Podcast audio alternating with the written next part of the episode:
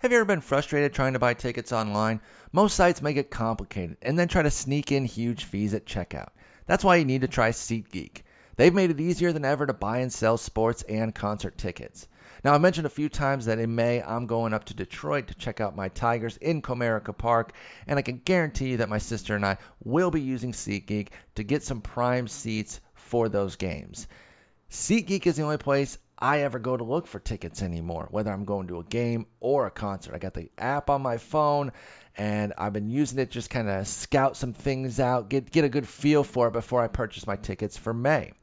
And honestly, what SeatGeek has done is they've taken all the work and hassle out of shopping for tickets. SeatGeek pulls all available tickets on other sites into one place so you save time and never miss a deal. You can even set alerts for upcoming games, and SeatGeek will let you know if the price falls. Even better, every ticket on SeatGeek is given a grade based on value so you can immediately find underpriced seats. And before you buy, you can use SeatGeek's detailed maps to see the view from your seat. Best of all, SeatGeek is always honest and upfront about the price.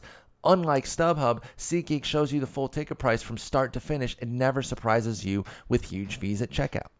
Now, our listeners will get a $20 rebate off their first SeatGeek purchase.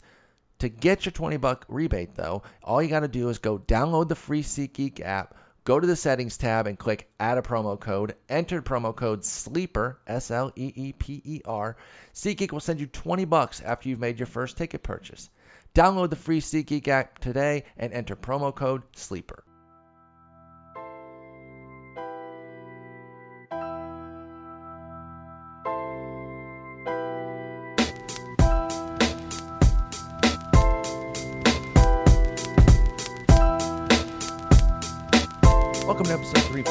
Of The Sleeper and the Bust. It is Wednesday, May 18th. I'm your host, Paul Sporer, joined by Eno Sarris.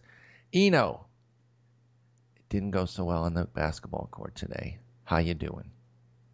Ah, it's so bad. I let it. I let it. I'm like not the kind of guy who can separate that from other stuff. So like driving home, I'm like, oh god, I make half as much money as I used to. I'm fucking, you know, like You just start letting it cascade into everything. I'm so tired. I'm so old and fat. Sam Dyson called me weird. He did? Yeah, You're his biggest proponent. How dare he? I- I know. I, I wanted to tell him that.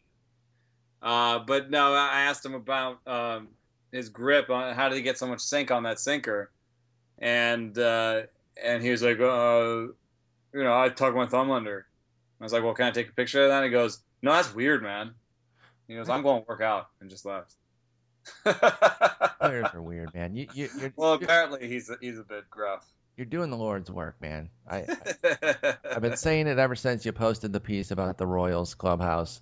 I couldn't do it, and I appreciate that you do it, and and you get the uh, you get the good stuff, and you know sometimes you got to deal. That's what we don't see. You know, you you write the pieces when it goes well, and we get all the goods.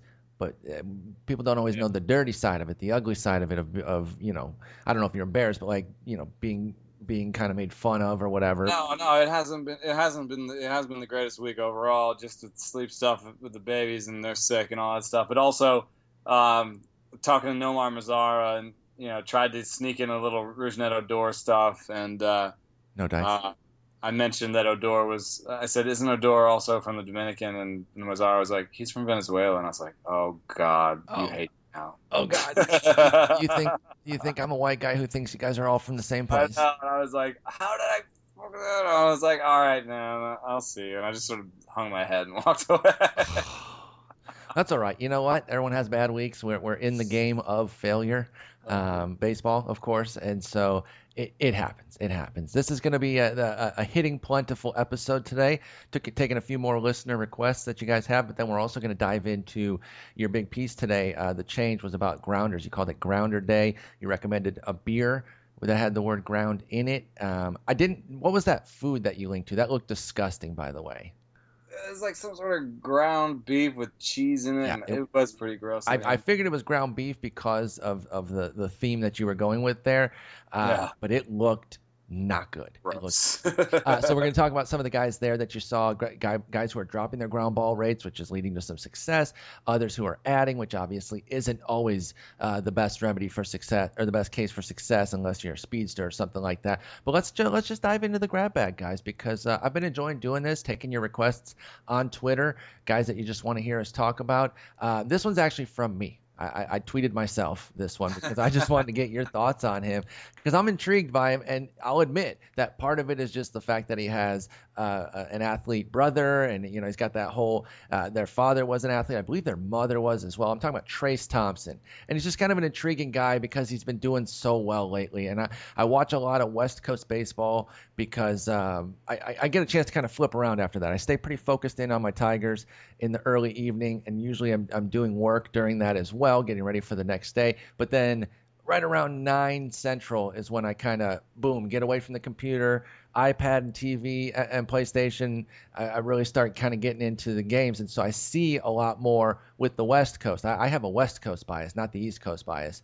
and so I've been watching uh, Trayce Thompson drop bombs, and you know he had a nice little debut last year too. Only 44 games, 135 plate appearances, but popped five homers uh, 16 extra base hits all told out of his 36, 295 average, 896 OPS. So far this year, he's even beating that. 81 game, or excuse me, 81 plate appearances. I don't know how he ha- he would play half a season in two months, uh, but 81 plate appearances, six homers already, and 971 OPS.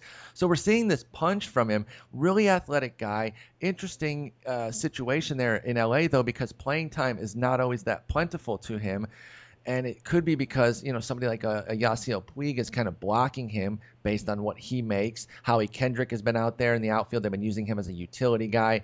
I almost think at this point Trayce Thompson needs to be inked into the lineup every day, not not just penciled in. I think they need to kind of put him in and and see what they've got out of this 25 year old. What do you know, Trayce Thompson, and, and what what do you think his fantasy outlook is going forward? Is this someone we need to have in mixed leagues? you know, my initial reaction is no, because he's a right-hander who I thought was brought to basically platoon with maybe Trayce Thompson. I'm uh, not sorry, that is Trayce Thompson. uh, to platoon with Joc Pederson. It's yes. continuing. Oh no, my thumb. No. Um, so uh, I thought he was going to be the right-handed complement to Joc Pederson, who you know they've been they have been platooning uh, the two of them, but he's also been sneaking in at bats at left field over Carl Crawford. Mm-hmm. And you know, Carl Crawford is 34 years old. He, so he done. Yeah, and Right. you know, as much as I think that, yeah, I think so. I think he's done because he didn't even he didn't. I don't think he made the threshold to uh, get into my ground ball piece. But right now, he's hitting more grounders than he's has except for one year in his career, and it was the year he was hurt with the Red Sox. Yeah. uh, last year. So like either he's hurt or he's terrible. I mean, either way, it's not good. Uh, you can't really expect him even to put up league average uh, power um, because of the uh, ground ball rate he's showing right now, and uh, he doesn't walk. So all you're asking, all your value from him comes from defense and putting the ball in play, and he hasn't been above above. He's he's been above scratch as a defender one time in the last five years. So And, and not only that with Carl Crawford, but like when he does get the lo- some loft on the ball, it's uh, it's pop ups. He, his, Yeah. he has a 13% infield fly ball rate. Um, that used to be a strength of his. So Exactly. Yeah, I think in, in all sorts of ways. I mean, everything's Oppo, but you know, and, and Oppo ground balls, you know, okay, Oppo ground balls are okay. So maybe he could have, uh, you know, he has a, had a plus BABIP over his career. Maybe he could get that back up over 300. But Not even with hurt. Three, yeah, right, and not if he's like he's 0 for one on stolen bases. He just everything looks like you know the legs are going again. So. Uh, you know, Andre Ethier makes things interesting. Like, you know, I wouldn't drop an established player for him. Like, even even as much as Prince Fielder is like having some troubles, I won't. I wouldn't drop like a Prince Fielder for Trayce Thompson because uh, Prince Fielder has a job all year. Sure. Let me give you some other names then. And, Yeah. and, and, and, we'll, and we'll do our, our favorite thing where we test it out here. What about um, somebody like a Jacoby Ellsbury? Mm. Well, you know, you've got sort of age and injury concerns there, Mm-hmm. um, and he's, he's been a top 50 outfielder by the uh, by the player rater at ESPN. that I like to look at as kind of a quick quick assessment of things. He's, but he's at the he's at the very low end of it. He's um, I would I wouldn't. I mean, he's nine of twelve on stolen bases. You, you said know, you wouldn't then? I wouldn't because okay. I think that he can still make it to, you know, if he's nine of twelve at stolen bases at this point, um, I, think he can probably still make it to like like thirty stolen bases Absolutely. for the total for the year. Fair. That's fair. You know, and you know if he's got 30 stolen bases and even like five to 10 homers, then he's. I think he's going to be worth it. The, the question though with Trayce becomes, as you start to give me worse names, maybe, is you know the the contact rate and strikeout rate. The strikeout rate looks like what we would expect from him, 24 and a half, you know, 25. That's sort of what he did in the minor leagues. But the contact rate, he has an 8.6% swing strike rate. So there's a chance that those you know, come down. Either stays because all the projection systems say he's actually going to strike out more and have like a 230 type batting average. But let's say he, you know, actually, you know, improves the strikeout rate or even holds it at 23, 24. Um, and then let's say his power is more 200 ISO instead of the sort of 170, 180 that the projections are giving him. Wait, you mean the 300's not going to hold for Trayce Thompson? but uh, yeah, so if, if he's more like a 210 guy, like he was last year, then I think he could hit like 250, 260. So let's say, you know, the cocktail napkin thing again, it's uh, 260 batting average.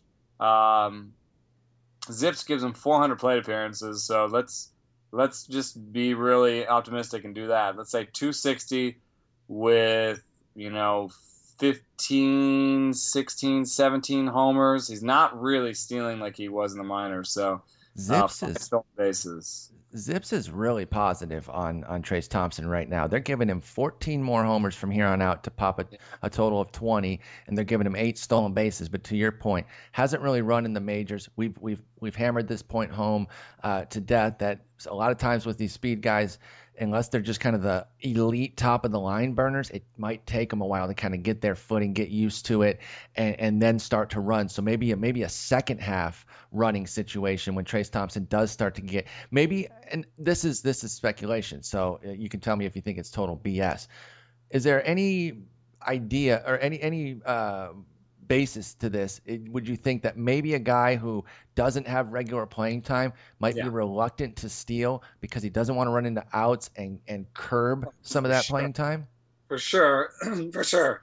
it's like one of those things that you'll hear an announcer say that, you know, some people might laugh off, but I would totally, I think that's totally in their heads. I mean, these guys are playing for their jobs. They're not going to take any risks like that. Exactly. And you know, I think things could change if he was ever sort of named a starter, or and that's the kind of thing that's going to start happening soon. I mean, I, I, don't know if it has already. I don't follow the beat head beat writers enough, but um, you know, if I I think that probably sometime soon someone's going to say, you know, is Trayce Thompson your starting left fielder? Mm-hmm. I agree. And if they say yes, I, I think he'll hear about it. I think he'll hear that, and you know, even a beat writer might say, "Did you hear?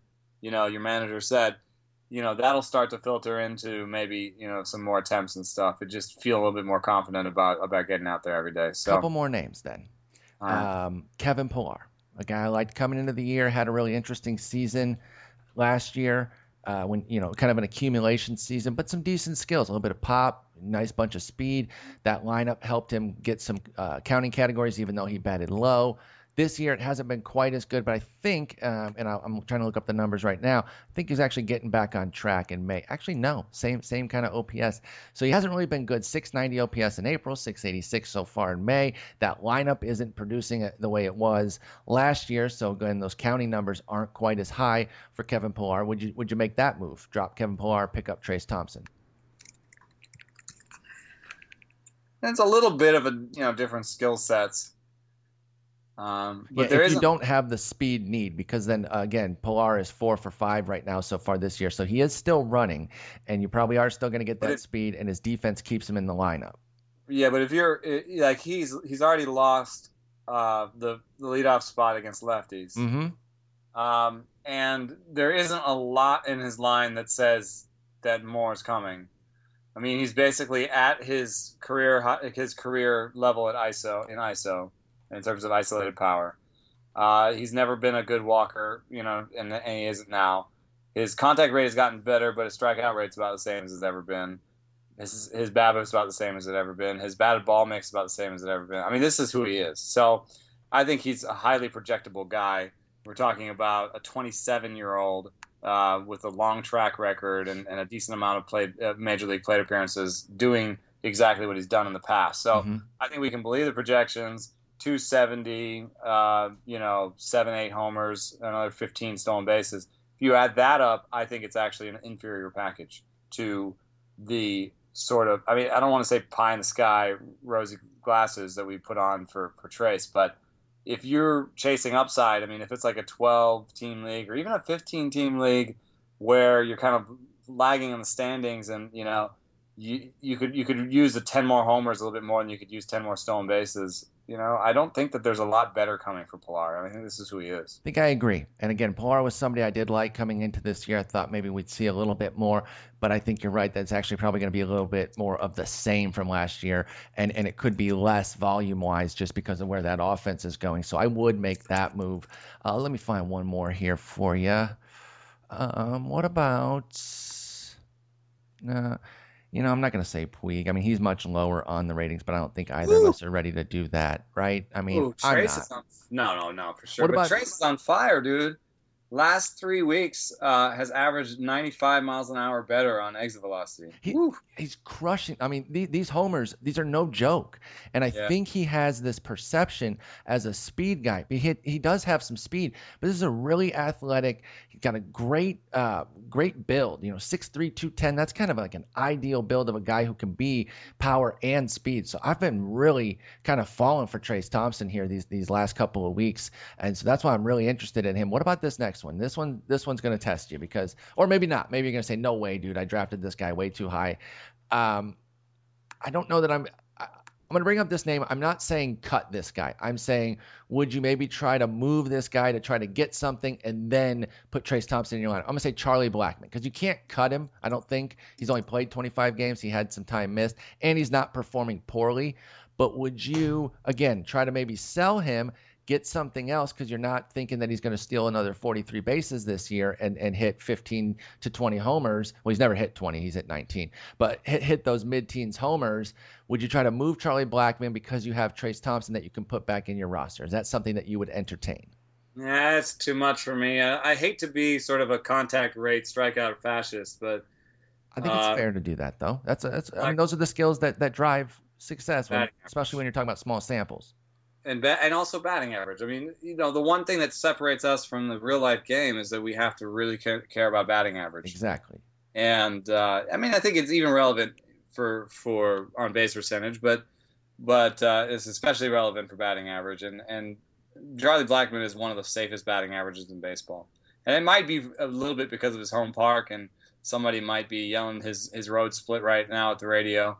Uh, why are you listening to us on the radio? That's But um, nice but uh, you you play the guy all year long and you get a 290 batting average is what you get. So. And I don't think that uh, you know the Rockies are going to trade him anytime soon. So I agree with that. Okay, that, that that's fair. Like I said, not would never suggest cut.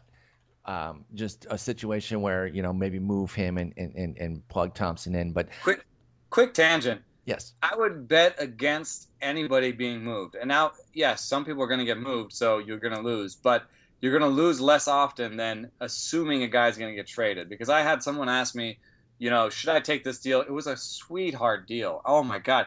He, somebody offered him in an NL only Brandon Drury and um, Ryu and Ruby, Ruby De La Rosa. Uh, it, it's weird rules, but basically all three players uh, for Greinke and Votto.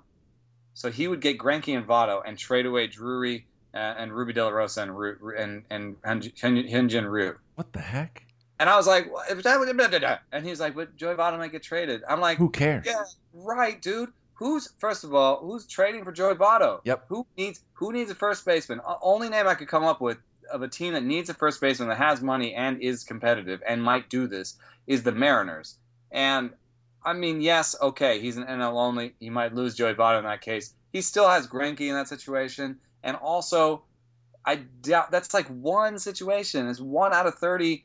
Plus, they have to stay in the division all the way to the, the all the way to the uh, you know to the trade deadline, and then they have to get ownership to sign off on taking on that contract. Another deal that big with Yeah. you know with Cano's there, and granted Cano's killing it, so they're not feeling that burn on Yeah, it. there's a lot but- of deals there already. I mean, you, the Reds would have to eat a lot of it. Yep. And then do the do they even have the prospects to pull it off if they don't give up like a Walker or, you know, like what are they gonna what are they gonna give the Reds? I I- mean, I DJ think- Peterson is nothing at this point. I mean, they their their cover is pretty dry. So I think you make a great point that the fantasy community worries too much about guys who might get moved and, and puts way too much stock into it. First off, and I play in one, so I'm not throwing stones at anybody else, but uh, SOL leagues, you know, crap out of luck. If your guy gets traded out of the league, you lose him. Those that's dumb. That that should not be a thing. That yeah. really should not be a thing. That is adding more volatility and more luck into the game. That is unnecessary. There's there's just no right, reason on to have. draft day, you're gonna be able to project teams better than anybody else. and how hard projecting teams is. So you're gonna on draft day not only project the players but project the teams, know who's gonna be in contention at the deadline, and who's gonna have the resources and the ownership and the GM and the GM's uh, partnerships to pull off a trade that that you know better than everybody else. I mean, the Pedro Alvarez, you know, drafting Pedro Alvarez in AL only league that was not as that's not what we're really necessarily talking about. That was a guy who was a free agent who had AL skills, who you know was going to go to an AL team probably. Exactly. We're talking about you know somehow not drafting you know a guy an AL guy who gets traded out because you knew it was only going to be half a season. No, you didn't. No, th- th- th- there's just no way to do it, and and so it shouldn't be a situation where we're, where we you're asking people to try to speculate on that. So I'm with you. Don't eh, first off, if your league does that, put it up for a vote. Try to get that taken off the table. That that that's that's no good. But yeah, you, that guy has to do that deal, that buy low on Greinke and Votto. By the way, did you get a chance to watch Greinke last night? Before we get to these other other hitters here, I know we said it's a all hitters episode, but he pitched pretty well last night. Did you get did you see any of it? No, I did not, and uh, I was just happy for him. Uh, you know, box score scouting because it was a, a home game, and you know it looked like the slider must have been better for him. It- I was it- a little, yeah, I was gonna say it matched the box score pretty well. Obviously, he gave up the the the, the couple runs were charged to him from from the um, eighth inning, but it was a situation where I thought that he looked sharp, and, and I'm I'm a noted not not in on Greinke this year as a full on ace, and uh, so I've been kind of keeping an eye on him just to see what's going on. And Daniel Hudson, I believe, came in and, and gave up those runs after you know he allowed two two singles. Honestly, probably shouldn't have come back out, but he had so few pitches that I understood. I mean, I shouldn't say probably shouldn't have come back out, but they they could have made a case to not, even though it would have been like 93 pitches, I think that he would have had. And so you know he's automatically coming back out. I get it. But I, I don't know, maybe play a little bit of the of the psychology thing where hey, we're gonna get you out with six scoreless, even though you have so few pitches. But honestly, what they maybe should have done if they were going to bring him back out is let him keep going then, because he still only Greinke only ended up with 99 pitches. Maybe let him try to work out of that jam. I don't know. That, that that's a tough scenario there because, like I said, too few pitches probably to say you're done after seven. Uh, I said six earlier. Uh, to say you're done after seven, given who Greinke is, but I think they could have done it and gotten away with it. Say we're going to give you seven strong here don't worry about it. We'll we'll we'll cap it off for you with a 5-0 lead, but or 5-1 lead, I believe it was. But those last two runs were charged. So Greinke pitched well. Um, maybe he gets on a roll here. We'll see.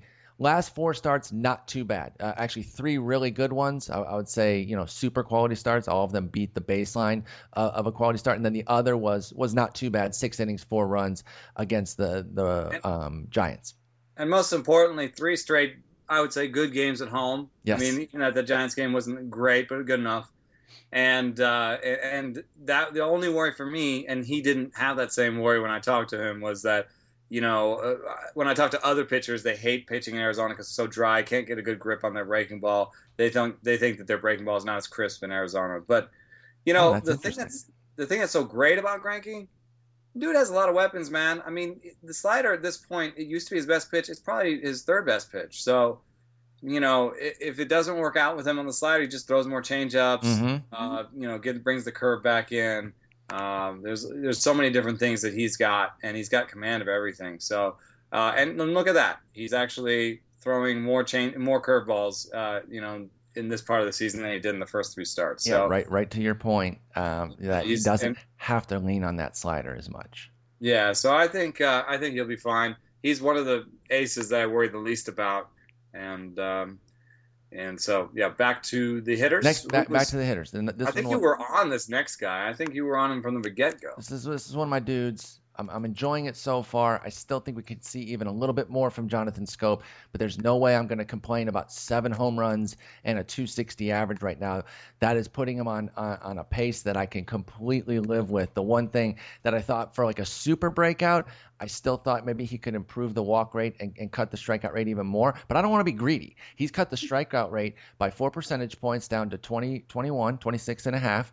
Um, the, the walk rate's even up a little bit, but not not measurably so. Like uh, four percent, that's still bad. But it was three percent is his career, so it is at least up for Jonathan Schoop. But the power is really what we're focused in on here, and it's no joke. And I I I saw that last year. I just the only thing that derailed this guy last year was a takeout slide, and I think it was by Pablo Sandoval that cost him basically half the season, or else he might have been chasing down 30 homers, and he wouldn't have been so cheap this year. So, you know, in a way, not that I'm glad he got injured, but thank you, Pablo, because that made Jonathan Schoop much cheaper. Seven homers. That team is obviously clubbing the ball around the yard. I'd like to see a better OBP for sure. 287 is low, but for what you drafted here, 260 and a chase for 30 was was kind of what I was thinking as a, as a high end, and 260 right now, 31 homer pace. Granted, might not keep the pace, but even if you only get 25 out of a second baseman that you got in a double digit round, sign me up for that. And and he's also actually, um, you know, kind of pacing toward about 90, almost 100 RBIs too. And granted, paces are dangerous it's still this early in the season. With that lineup, I don't know that they're completely out of bounds to do. So I really like Jonathan Schoop. Love this power stroke. Love that he's at least showing improvements with the with the swing and miss. And I still think there's actually another level. It might not come till next year in terms of like cutting the strikeout rate to 16, 17%, upping the walk rate to you know six to eight percent, something like that, where he could have a, a sustainable 280 batting average with the power. But again, I don't want to get greedy. I love what we got going here with Jonathan Schoop. He's a power beast at second base. What do you think? Yeah, I think he can do. I, I'm not sure there's much more because he's done a couple things that I really wanted him to do. Um, you know, fellow Curaçaoian. I, I think that. I I mean, I, that's the that's what I would say. I'm sure that was perfect. Uh, fellow Curaçaoian. Uh, it sounds it sounds like Curacao, Curacao the uh, the Japanese director. Anyway, Curacao, um, yes, exactly. It really does. fellow, fellow Curaçaoan. Um, Andrelton Simmons always had the pop up problem, Mm-hmm. and and and Schoop had that problem the first couple of years, and he's really cut that. So Almost in he- yeah, he's really by by cutting, and he it has cut his fly balls a little bit, but he cut his fly ball and his infield fly ball rate, so he really cut his pop up rate, and that's that's really good news for his uh, batting average on balls in play. He did his first year in 2014, he had a 249 BABIP, and I, I was a little worried that that, you know, if you look at Simmons, his BABIPs have been low because he's had that same issue. despite the heavy con he's a he's an interesting guy Andrelton Simmons is because despite the heavy contact he hasn't had good BABIPs because contact alone won't get you a, a quality BABIP if you're not There is putting bad good contact. contact. Yep. Yeah, And he has a lot So- of bad contact. you know, Schoop is a exit velocity darling. Mhm. Uh, you know, real nice exit velocity. Not real great plate discipline. Not a good OBP guy. I don't think it's coming. I don't think it's coming. I know there were some better walk rates in the minors, but we, we have almost a thousand plate appearances in the major leagues. His walk rate is 2.9 percent. I just, I don't think it's coming. But there are a lot of different ways to be valuable. I don't. I'm not going to hate on this one too much. I think that maybe on the end of his career it'll get ugly. Uh, but we've got five more years of good Jonathan Schoop. I think batting average from 260 to 280. Uh, maybe one year he hits 30, 30 bombs. Uh, but uh, most years I think he settles in around you know 25. And uh, at second base, that's real nice. It's kind of a Dan Uggla without the walks. Yep. Uh, but way better defense. Uh, well, you know the defensive metrics aren't that great on it, but I, I, I my sense of him is that he's a good defender. So The eye test tells Yeah. me yes when I watch him. Um, I like that Baltimore infield, and I really like that Keystone combo when Machado's at, at short. And so, yeah, I I'm with you there. Obviously, the metrics are, are say what they say, but when I watch him, I certainly don't think, oh, bad defender. And I haven't really heard any reputation like that outside of the metrics. So, you know, maybe this is one where metrics aren't quite fully gathering what Jonathan Schoop does. So you always have to be careful with the defensive metrics. We do know that for certain. Uh, by the way, I think we're really good about, you know, taking our heat when we miss. So I'm also not averse to back padding a little bit. I just want to say that since we recommended Chris with a K Davis on May 2nd, by the way, that night he hit two bombs, but since then um, he's hit nine home runs, which would be a full season pace of 108 homers. And so I, I, think he's going to do it. I think. Wait, I think I remember saying this is a guy who could hit 108 homers. You said exactly that, and the fact that you said that number and that's now his pace. I just want to say that we're pretty good at, at doing this, you know, because I, I said, listen, again, I will take my heat where, where it's deserved. I said 102. So you had the higher number and you, you were just better. Now the dude is well, out of his mind. It's unbelievable. Yeah, it, he's a streaky guy, so you know it will come uh, back. Yeah, it's going to come back. But the nice thing about it was, at all points, I think just to recap what we said was that he, you know, he has the sound, he has the fury, he has the the exit velocity. He has the great launch angle. He you know he has everything you need for great power. And the only thing that's missing, and it is something that becomes stable quickly. Is you know we hear about that, but I think it's also something you you can change fairly quickly. So that's a it's an interesting um, sort of thing there. That, that yes, he's been swinging too much, and yes, he's been reaching too much, but I do think that he's the kind of guy that'll reach less and swing less when he's going well.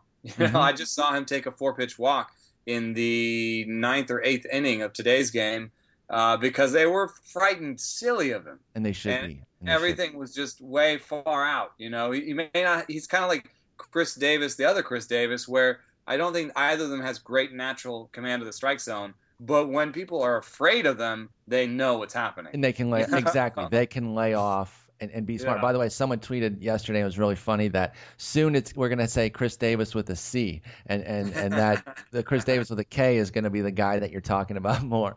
Uh, obviously, I don't think it's necessarily going to play out that way, but I love this power that that we're getting out of Chris Davis. And by the way, what I really like is that it's almost a cascade effect where his prowess is going to make one of your other picks come out to fruition because I think he about buried Shawn Tolleson as closer now. And I know we mentioned Sam Dyson briefly earlier, but uh, again, I know we've been saying it a lot, and ho- hopefully a lot of you already have him on your team. If you don't and he's still available, get him on your team. He's going to be the closer there. And if you if he's already gone and you want a spec, what about Matt Bush as a spec? Yeah, I mean he's got the velocity and and and um, what's his face is uh, uh, strikeout rate, Dyson's strikeout rate is down a little bit, but you know, I just um, in order for these things to happen and for the velocity to become relevant, there has to be some some fire. And so we will have to watch Dyson and, and see if he if he messes up first. I mean, he has to mess up first to lose the job, right? So, and the nice thing about having basically Zach Britton's sinker is that you don't um, need strikeouts as much. Yeah, he's gonna have like a sixty percent ground ball rate, and not going to give up homers. Homers are like that's how you lose your job. Espe- you know, yeah, especially like as a closer. They're just so devastating. but he didn't lose it until he gave up the grand slam homer. So, um, you know, I, I I think that Dyson's fairly safe, and and and you know, looking back at our at our uh, at our we've talked about this a little bit in the last episode, but if you look back at our bullpen report, which you know, yes, okay, maybe um, we shouldn't have Ryan Madson in yellow. Well, if we take Ryan Madson out of yellow, there are only one, two, three, four yellow light situations and three red light situations, being Cingrani, Jepsen, and Dyson, if you want to keep them in red. I think that's way below average. And some of the yellow situations, Jake McGee, I don't agree he's necessarily yellow. Uh, because who's going to take it for one? And I don't yeah, I'm with I'm with you. I don't agree with that. And Jeanmar Gomez at this point, you know, maybe he's kind of like Teal or something. I mean, he's like, you know, some sort of uh, some sort of thing on his own where, you know, yes, the velocity is one of the worst for closers, uh, and yes, the strikeout rate is you know second worst among closers, but he's also not like a terrible pitcher. So it's not like a Joe Borowski situation. It's uh, You know, he's a three pitch guy with a, with a good grounder rate. Uh, it's the National League. I don't know. I, I, I, okay, maybe we can keep him yellow, but it's not. Doesn't seem like a, a Tolleson thing where it's just about to happen. And, exactly. You know, the Jepsen thing is a temporary thing anyway. Uh, and Trevor May, you know, is having his troubles now. Uh, Cingrani, the Reds bullpen is like the bullpen just to just not take part in. I think. I, I totally agree. There are bullpens like that. The Braves one, if Vizcaino wasn't a good a good pitcher, the Braves one would be probably another one where you just say, you know what, you guys are going to have 20 saves on the year. I don't want. I don't care about getting them and taking the risk elsewhere. Yeah, I totally agree with you. By the way, we can't help ourselves. I tell you, it's going to be an all-hitting episode, and we devolve yeah, on, on, on, some starters and closers. Let's get back to the hitters. This one was another uh, Twitter request. Wilson Ramos uh, listen, he's having a great year, and paired with the fact that catcher has been anemic this year. So it's really standing out to me. Four homers, 14 ribbies, 340 average, 900 OPS, you know, kind of hidden there. Not there's there used to be a lot of like um, sleeper love for Wilson Ramos. I, I know I shared in some of it, and he would just always be this guy who, you know, you know, he's shown some good things in a bunch of half seasons if he can just stay healthy. We stayed healthy last year, and it really wasn't that inspiring. It was 15 homers, 68 ribbies, which were you know passable, but then a 229 average, which basically canceled out the value of that power. This year, things are getting on track. Walk rate's up a little bit, but strikeout rate is way down from 20% last year to 14% this year for Wilson Ramos. And that's probably been the catalyst for things to, to be clicking for him because he's always had a measure of power. And now he's kind of recaptured it after a couple of down years. He's back toward uh, his 2013 level when he had a 199 ISO. This year he's up at 184. What are you seeing out of a 28 year old Wilson Ramos, and are you buying it? It's that it's that LASIK surgery, I guess, right? I mean, that's that's the story, um, and uh, I guess I've been a little, I've I've been a little bit uh, sort of uh, skeptical, I guess, because you know, dude's 28. We've we've we've played this game with him before. Yeah, I mean, we're talking yeah. 18 1800 plate appearances uh, just about coming into this year with a uh-huh. 95 WRC plus and a 155 ISO. You know, there's some injuries. There's there's some things that have been there to kind of give him a little bit of a pass, but at the same time, I'm torn yeah. though because, like I said, I've had some love for him in the past, and catchers can kind of bust through a little bit later. But I, I, I like it though because catcher's been so bad. That's why I'm in. That's a main reason I'm in is because catcher has been so awful this year that it's hard not to jump on anybody doing a little something. Even a clown like Chris Herrmann, who you know most people didn't even know coming into this year. He's doing a little something for Arizona, and you almost got to pick him up in a two catcher league. So Wilson Ramos, I think, can sustain even in a one catcher well, league. Yeah, we need to go past that. I think you know the LASIK gives us a story.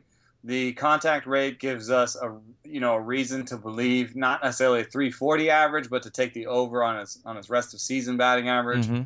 Know, the rest of season projections go to that 890, 1890 plate appearances of 262 batting average, of course, but they don't know about the LASIK and they don't know necessarily that maybe the strikeout rate will, will hold and it'll be the best of his career. If that strikeout rate holds, then we're talking more like a 280 batting average, yeah, I think. I agree. Um, and so then we're talking about a 280 batting average, uh, maybe like a 320 type on base percentage. Uh, he's walked more in the past too, so you know that could that could come around.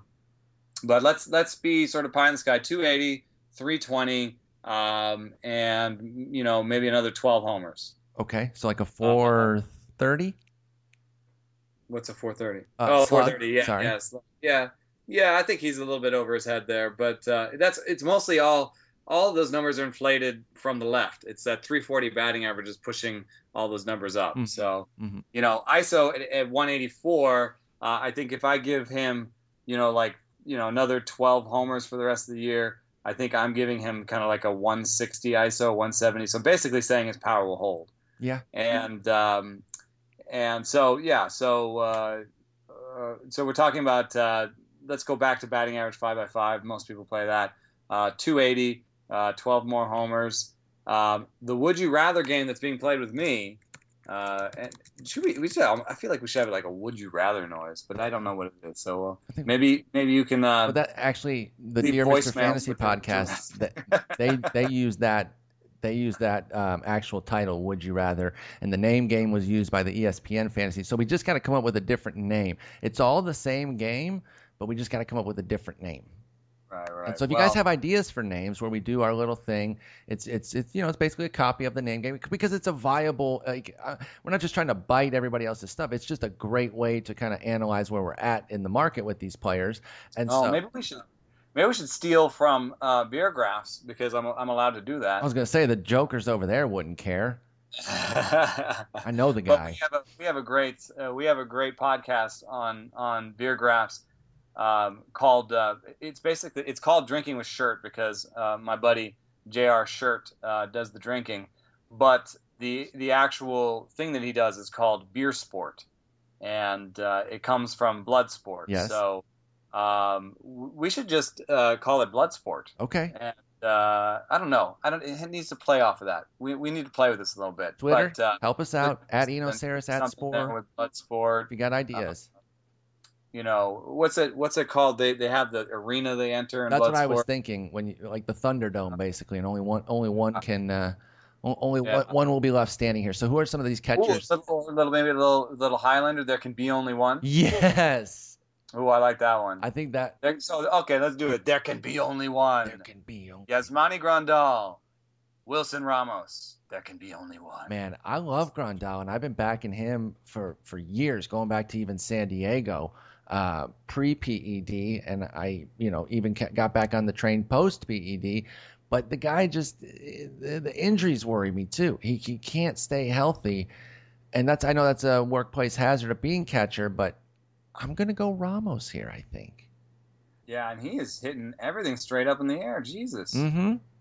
What's up with that? I, I, I honestly I don't know, and there, there's just times that Grandal can look so lost, and then when he's dialed in, it's like, oh my God, switch hitting catcher, just beasting out of his mind, Right, right. and, and so it's back and forth. But the, the the thing usually when he's when he's struggling, it's injury. So I'm wondering if he's fighting through an injury again, and that, yeah, that concerns it's me. Even, it's so weird that he has a better contact rate than Wilson Ramos, but way worse strikeout rate, like Mhm. 10 percent worse. So, I mean, I, I'm going to go with a strikeout rate here, and and uh, you know the larger body of Grandal's career has been a little bit underwhelming. If you're OBP, I think you you can safely go to the Grandal. uh, Agreed, camp. and that's usually where I get Grandal, and so maybe that's why I still have love for him. But uh, standard leagues, I'm going Ramos.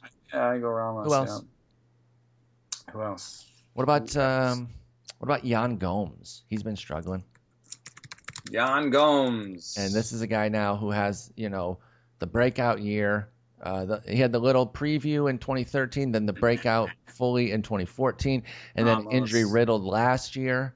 And then Ramos. Ramos, okay, yeah, because I mean we got six bombs out of Gomes, but that's literally it. is- Yeah, and Gomes is never. You know, Gomes was not supposed to have the con- not supposed to have the strikeout rate he had in his breakout year. I Agreed. mean, that was the big outlier there.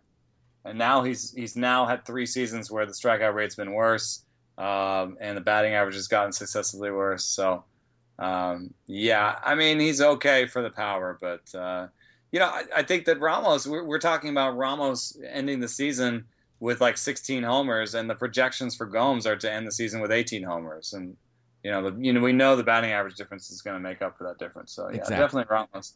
I, and I- and uh, you know I guess uh, if we're going to take credit for for Schoop and and Dyson, then uh, sorry we weren't on Ramos before. You know Ramos to me just uh, maybe the the thing that I should remember sometimes is um, boring. Boring sometimes. You know, boring is good sometimes. Mhm. It's like uh, I remember. I just remember when Wilson Ramos was the fun new toy.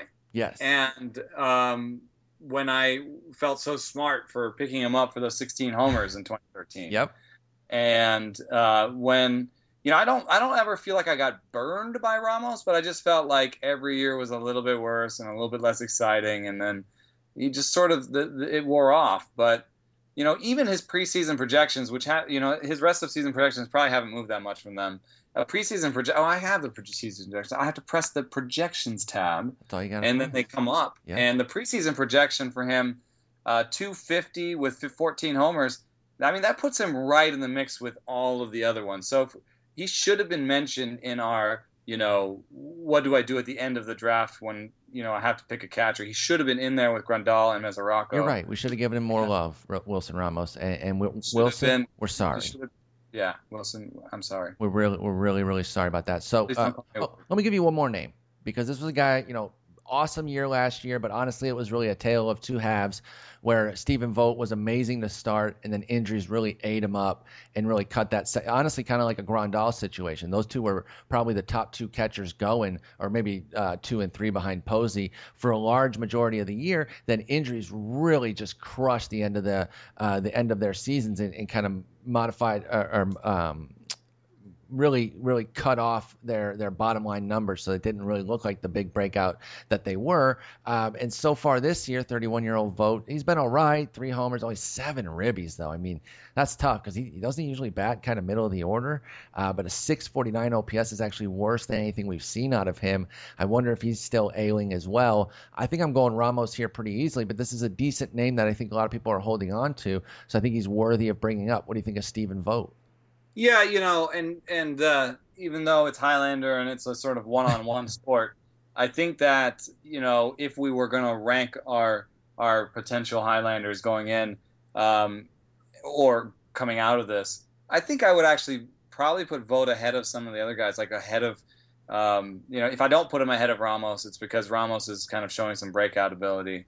Uh, but I would put I would put Vogt ahead of uh, Yan Gomes and ahead of uh, I think Yasmani Grandal in batting average leagues because again the contact rate is superior, the bat the, the strikeout rate is superior, the recent batting averages are superior, uh, the power is not that far off, and I think you look away from ISO for Vogt because ISO is bad in small samples, and you look at the ground ball fly ball mix is about the same, uh, and he's been an above average power guy since uh, high A. Mm-hmm. You know, so this would be the first time he was below average in ISO since uh, 2009. So I, I, think we can believe that there's more power coming. It may come in, in weird stretches, so you may be a guy you just have to plug in and, and trust. Um, but he's also he's also played with his uh, his patience, aggression. Uh, you know, you've seen some years where he doesn't have a good walk rate at all, and then other years where he has a good walk rate. And he's done that on purpose. Like he told me that his break, big breakout year in AAA came because someone told him he wasn't going to walk his way onto the Rays, which is a really weird thing to hear. But I guess apparently a coach told him that, so he, he tried to show them I can be powerful, I can be aggressive, uh, I can I can do it in multiple ways. So. Um, you know, I think he does play with that sort of patience and aggression. He's a catcher. You know what I mean? He's he's he's he's playing mind games. Absolutely. He's, he's right there with them. So uh, I trust him. He's not too old at 31 is old, but it's not too old.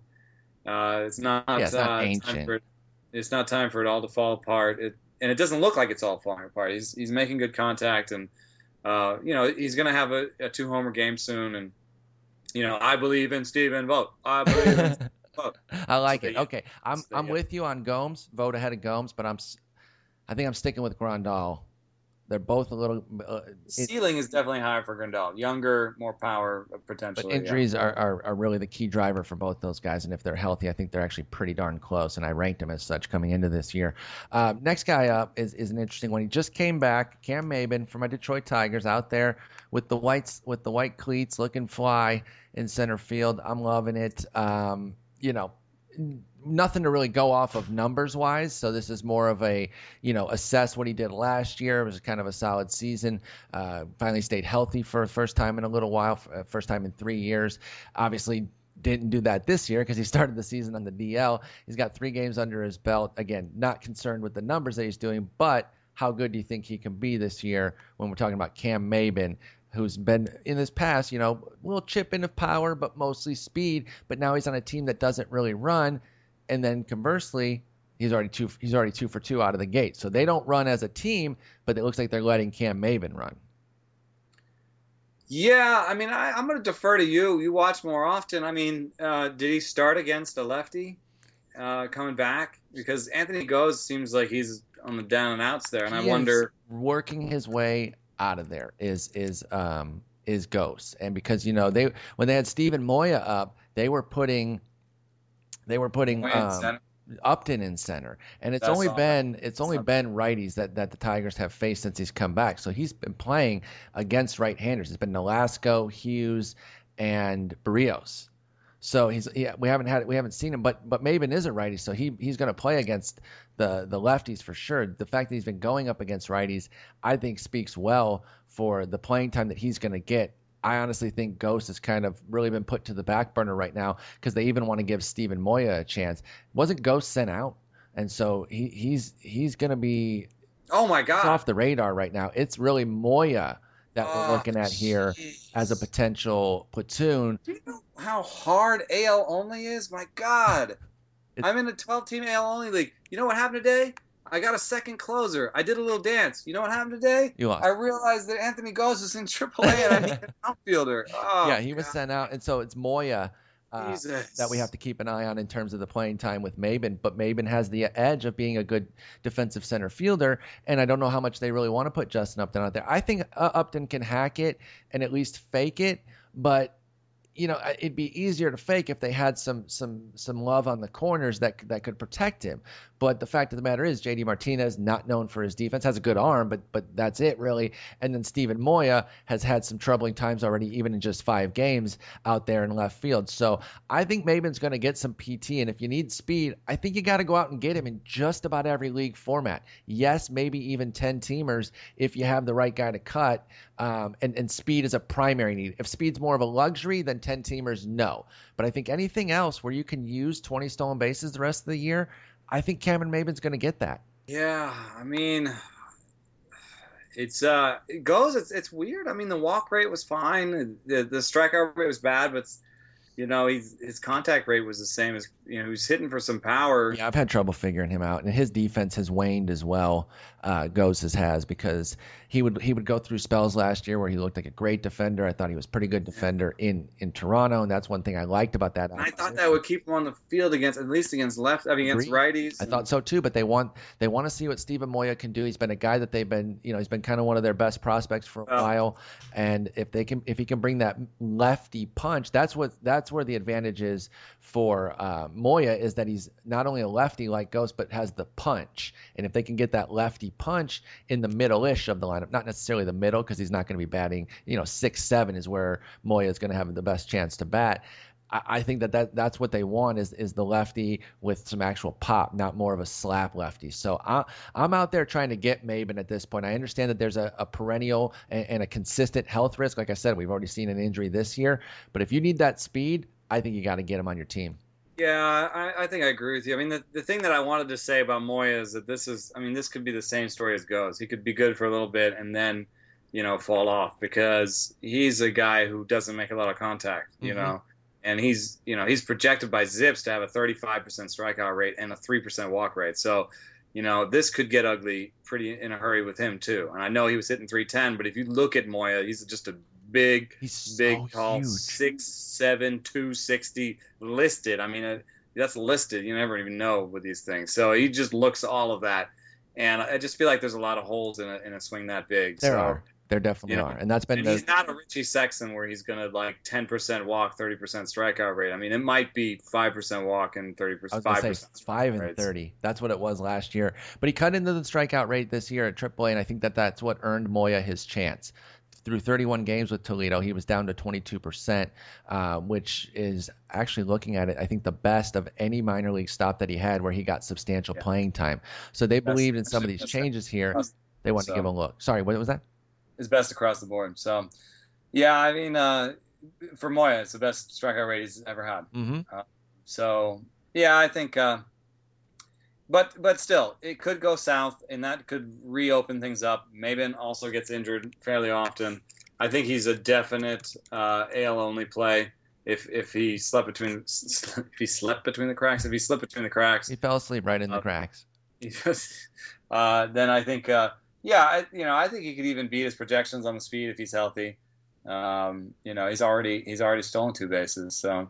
Yeah, they're letting Um, him run, and that's a team that doesn't really run in Detroit. And so, but they let the guys that they think can do it actually go ahead and do it. So I think that bodes well already for him. It's hard for me to pick a favorite though. I mean, it's really like it could go it could go in so many different ways. It could turn into a Moya Maybin platoon.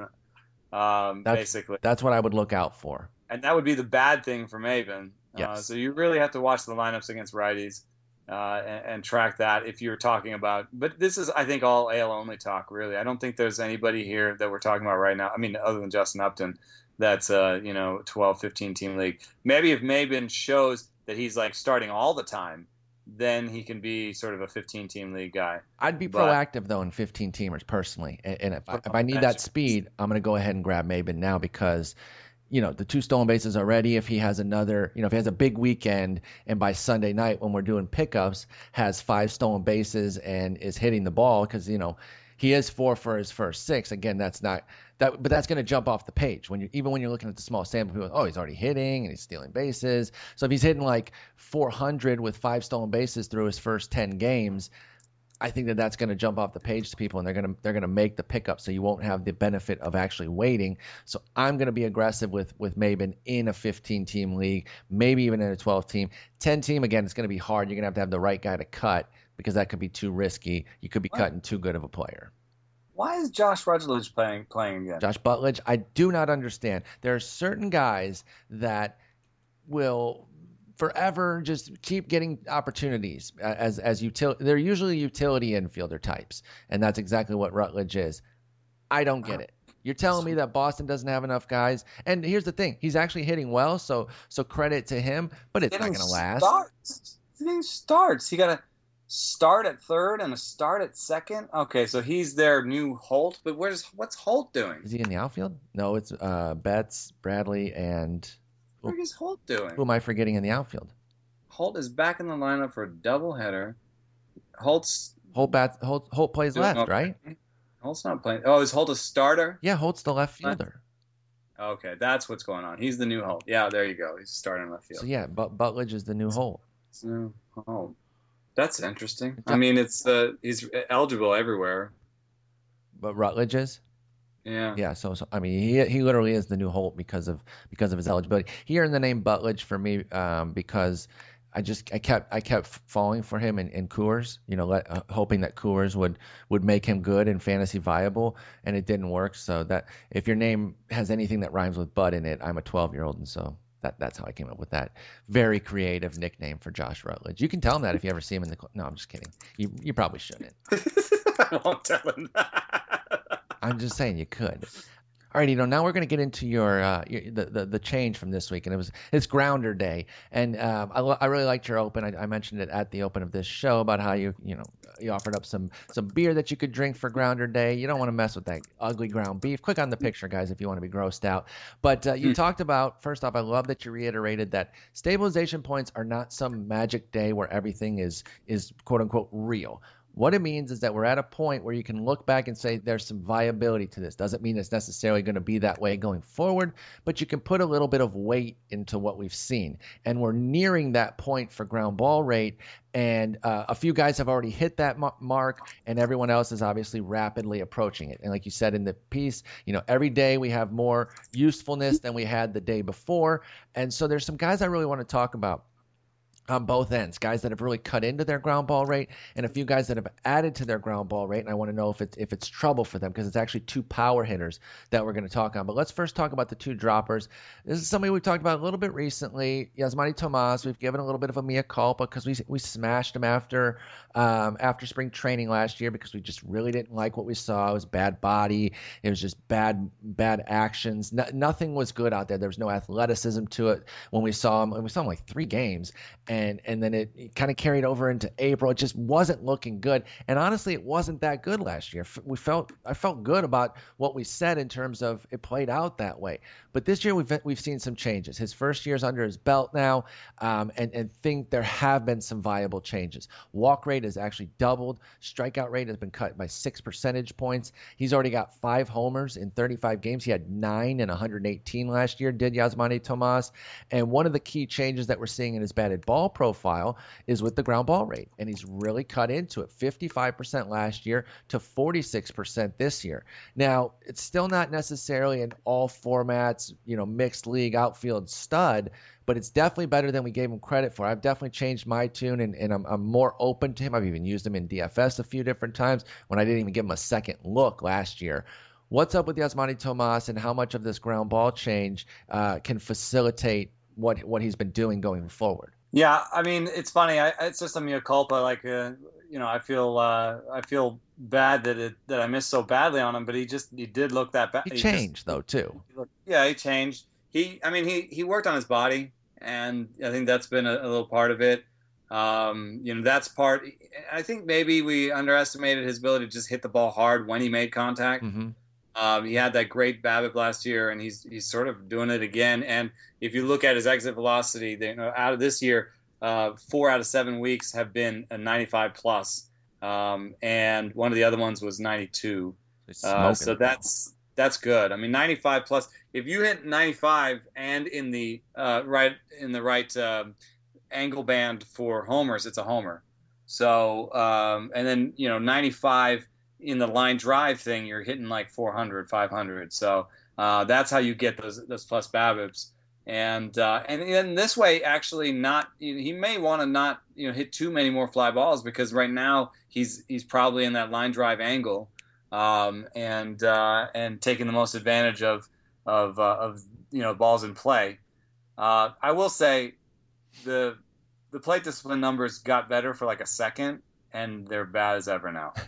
I mean, he he really does not have a good sense of the zone, and he can maybe you know get out of that by being aggressive um, and, and, selectively patient. But they really just they went right back to where they were before. Yeah, I didn't notice that the swinging strike rate is is, is probably saying that, that that the strikeout rate gains are a bit fraudulent because he's at yeah. 16% with the swinging strike rate. Which you know kind of marries with the uh, 26% strikeout rate last year, as opposed to the 20 we're seeing this year. So I agree so, with you. So there's going to be more strikeouts going forward. I bet. I'll give him that plus BABIP though. So the, the projection I like, Steamer has 330 BABIP going forward. Uh, that's a nice that's a nice BABIP for him. You know, it could even be a little bit higher, but that's good. Steamer also has a 23.8% strikeout rate and a 270 batting average. So those those things all feel good. I think they're all missing on the power. Um, I think this is a, a, a, real renaissance for him and and uh, renaissance. Um, and um, you know, I'll take the over on the power numbers for those guys. I, I, think he'll hit 20 homers this year. Okay. I think he'll hit two, you know, 270 with you know another 15 homers and end the year uh, basically a you know like a 280 285 with 20 plus homers and and be that's useful. You know, it's hard, it's hard for me to sort of just do this right now, but I think that's probably top five third baseman, maybe top seven. That's pretty darn useful and a hell of a lot better than we gave him credit for um, last year for Yasmany Tomas. Now he has um, qualification at third base everywhere, right? Let me let me check what he did last year. He played 31 games. Yeah, so he's any league that you're in unless you have some crazy rules where you need like 40 games. But no, he should be a third baseman everywhere. let's rank. Let's rank. I mean, Machado's going to be ahead of Arenado. Arenado, Donaldson. Bryant's going to ahead of him. Jonathan, so that's four. I think Frazier. Uh, yeah, Frazier will get there five. Beltre looks pretty healthy. Murphy.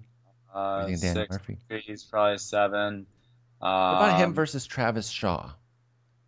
Yeah, yeah, because I kind of I, I feel like there's more of a fall off possible for for Shaw. Okay. Uh, I mean the BABIP is way higher, and uh, the power that he's showing right now is very specific to home situation. Mm-hmm. Um, like yeah, we, we highlighted that sharp yeah. home road split for Travis Shaw. Kyle Seager.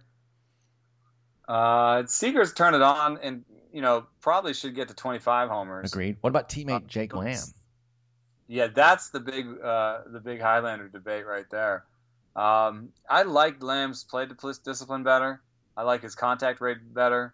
I think he'll uh, he is he's an exit velocity darling himself.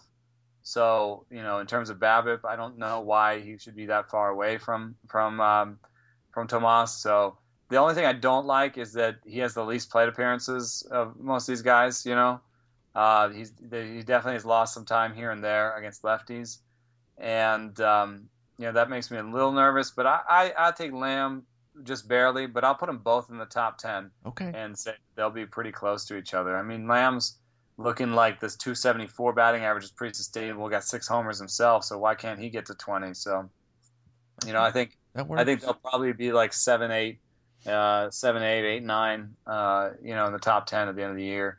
And they might uh, push out like uh, surprise push outs by them would be like Evan Longoria. Longoria. Yep, Jinx. Uh, just kind of getting old. Um, what about you know, Maikel Franco, who had a lot of uh, Franco has to sort of turn it on because you know I, I think projections really have him uh, you know sussed really. I think you know he's gonna he's gonna hit another you know 15, 16 homers, but um, you know is the batting average gonna be better? We don't know. So Matt um, Carpenter? yeah, Frank. I think Frank will be right there with Lamb and Tomas. Carpenter, man. See, that's why. That's the only reason why I didn't want to. You know, I can't give him top five with 280-20. Yeah. And then it even gets hard sometimes to give him top uh, 10 because there are a lot of good third basemen. Well, that's the thing. Honestly, six through twelve, to maybe even fifteen, could be, you know, decimals off if we're talking about Yeah, like yeah. the uh, the MLB uh, the ESPN player rate or something like that. So we say top ten, but you know, I can I can make a case where I can get ten guys pretty easily, and then have Tomas twelfth. But then the difference between eight and twelve is just not that much. Carpenter's rest of season batting average and home run projection is almost exactly what I have for for Tomas, 270-15. So the the nose that gets him out in front is that he's way better plate discipline, you know, uh, and should get more runs in RBI just by being at the top of a good lineup, Exactly. you know, and, and getting on base a lot more. So well, Tomas is in a good think- lineup though too.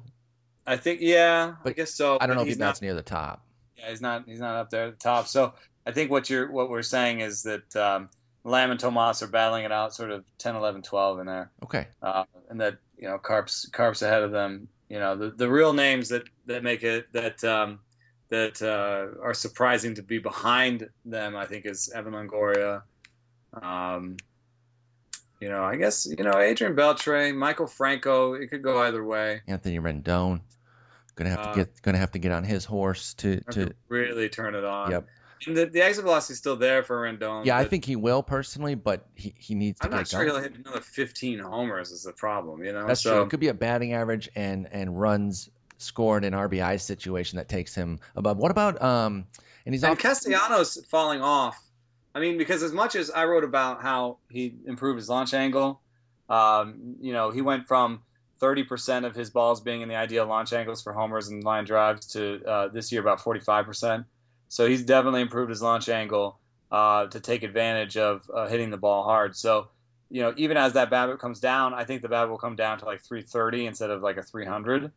Um, and uh, that means that he's going to regress, mm, you know, a little bit differently than projections have him. I think that Castellanos is going to regress. Uh, well, actually, projections have him at 330 for BABIP. That's interesting. But so projections for Castellanos are 275, uh, 15 basically. So a little bit better than than Tomas. Um, so that I mean that's interesting. I think that's that's all a scrum. It's you know honestly, you, if you ask if you're going to make us decide, we're going to you know tell you some names, but that's all you know that's that's where you can make your own bones too and just be like no no i believe in this situation right here so Yeah, because there's a lot of closeness there that you can kind of go with the personal preference situations uh, where you see fit. And if you're a Tomas believer, I get it because you know this is a guy I had wrong.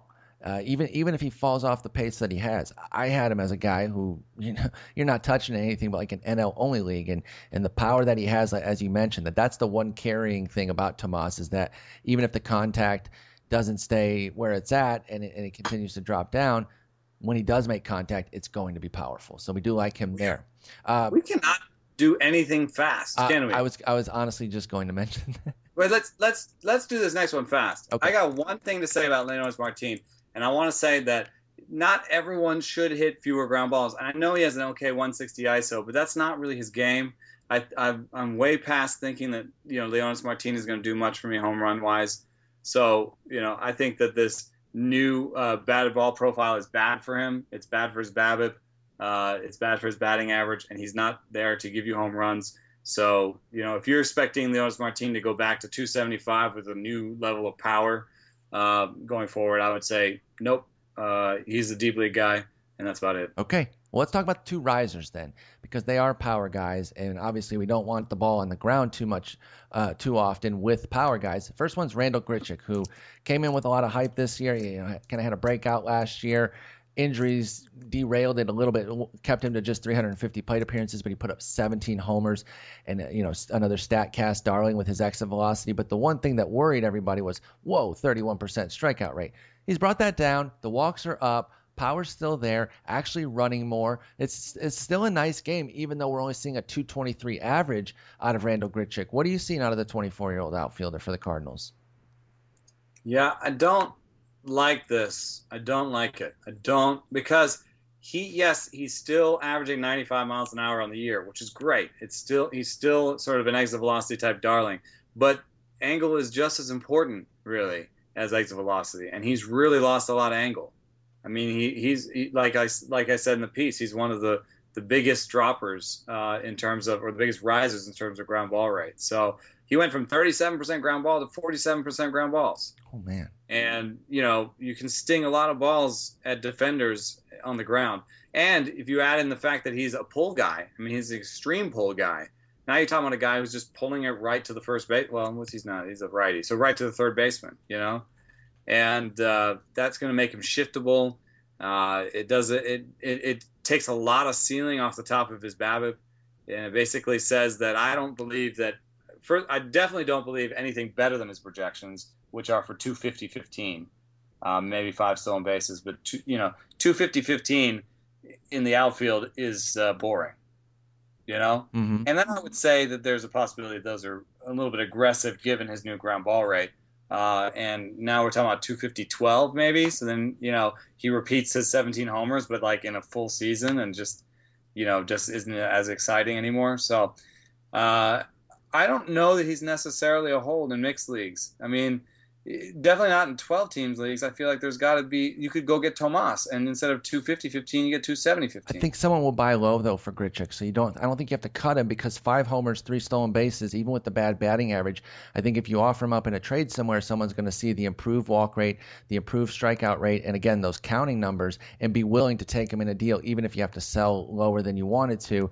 I think it's better than cutting Grichuk even if you want to get somebody like a Tomas. So I would entertain yeah. a trade market before I would flat out cut him, that's for sure. Let's talk JD Martinez and then get out of here. I wonder how much is changing uh, for him being on this list over the last few days because it looks like he's starting to heat up a bit. Hit another triple today. He's really stinging the ball. Even his outs are some of these loud outs is something that JD Martinez does a lot. Even when even when he makes an out, it can be you know 95 miles an hour, 400 feet, but to the wrong part of of Comerica Park what are you seeing from him? And is there is there reasons for concern here? Is he going to get on track and, and, and start chasing down mid 30s homers again? Yeah, he's one of those ones where I kind of threw the numbers out of the window a little bit. And the the reason that I would be worried is because you know he's approaching some of the ground ball fly ball mix that he used to have uh, when he was bad. Oh, and no. you know you're always you know, but you're always like really worried. I think you get you get worried about that sort of thing because you're like oh, what if he, his body is just like no, like you know, no, go back. You know, I gotta like, go back to what I used to do. Yeah, just sort of like shrinking back in, you know. So, uh, I that's a little bit worrisome to me. But um, if you look at uh, ground ball fly ball mix uh, instead of just looking at pure grounders, uh, it's not as worrisome because he had a 1.1 in 2014 when he was so great, and it's 1.14 right now. Mm-hmm. Ground balls for fly balls. And the reason I didn't look at that was because line drives and fly balls, the other two parts of ground ball, fly ball, and sort of batted ball mix, don't you know take longer to to stabilize. But um, you know you can throw that back in when you're sort of trying to analyze the guy and look at him.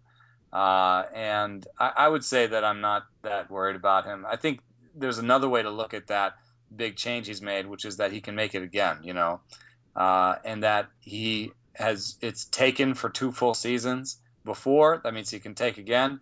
And I really like the way he he um, that he tries real hard in terms of I love the way he keeps a book and he mm-hmm. tries to stay on top of everybody. Always, you know, and he evolving. You know, he critiques himself after games and um, and just really you know tries to uh, tries to get the most out of his talent. I mean, I, that's the kind of player I love.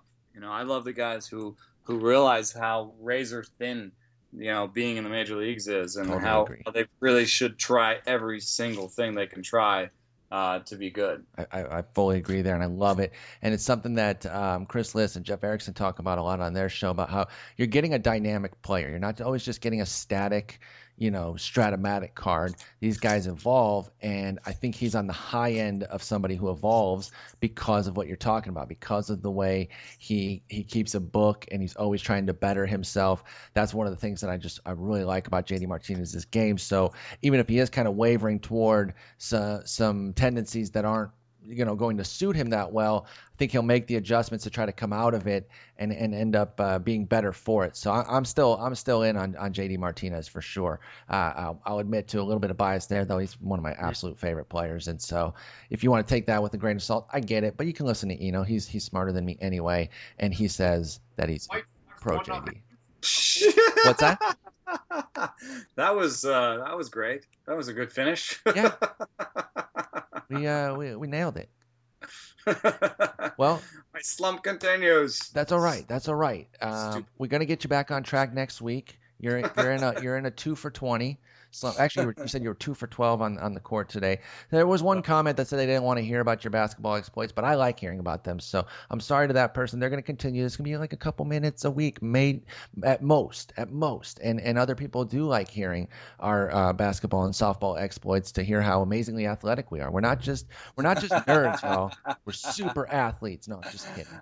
Uh, yoked. We're yoked. We're completely We're yoked like Chris Davis. You should see us. I'm yoked like Chris Davis with a kick. No, actually not. Uh, maybe if I if I was going to be closer to one, it's actually Chris Davis with a C, only because he's tall, not because I have any muscles anywhere near either of them. But uh, you know, we got to get out of here. You have family coming in to hang out for the night, and so um, maybe they can take care of the sick kids while you while you rest up and, and, get back on track because you're in a little bit of a slump right now. But you did not slump with the piece of uh, the change. I really like that. I will link it. Those of you who haven't read it yet get step your game up and read it. It's it's very useful, and uh, we'll be back next week, and I'll be back with Jason on Sunday. Until then, take care. Yes, thanks for listening.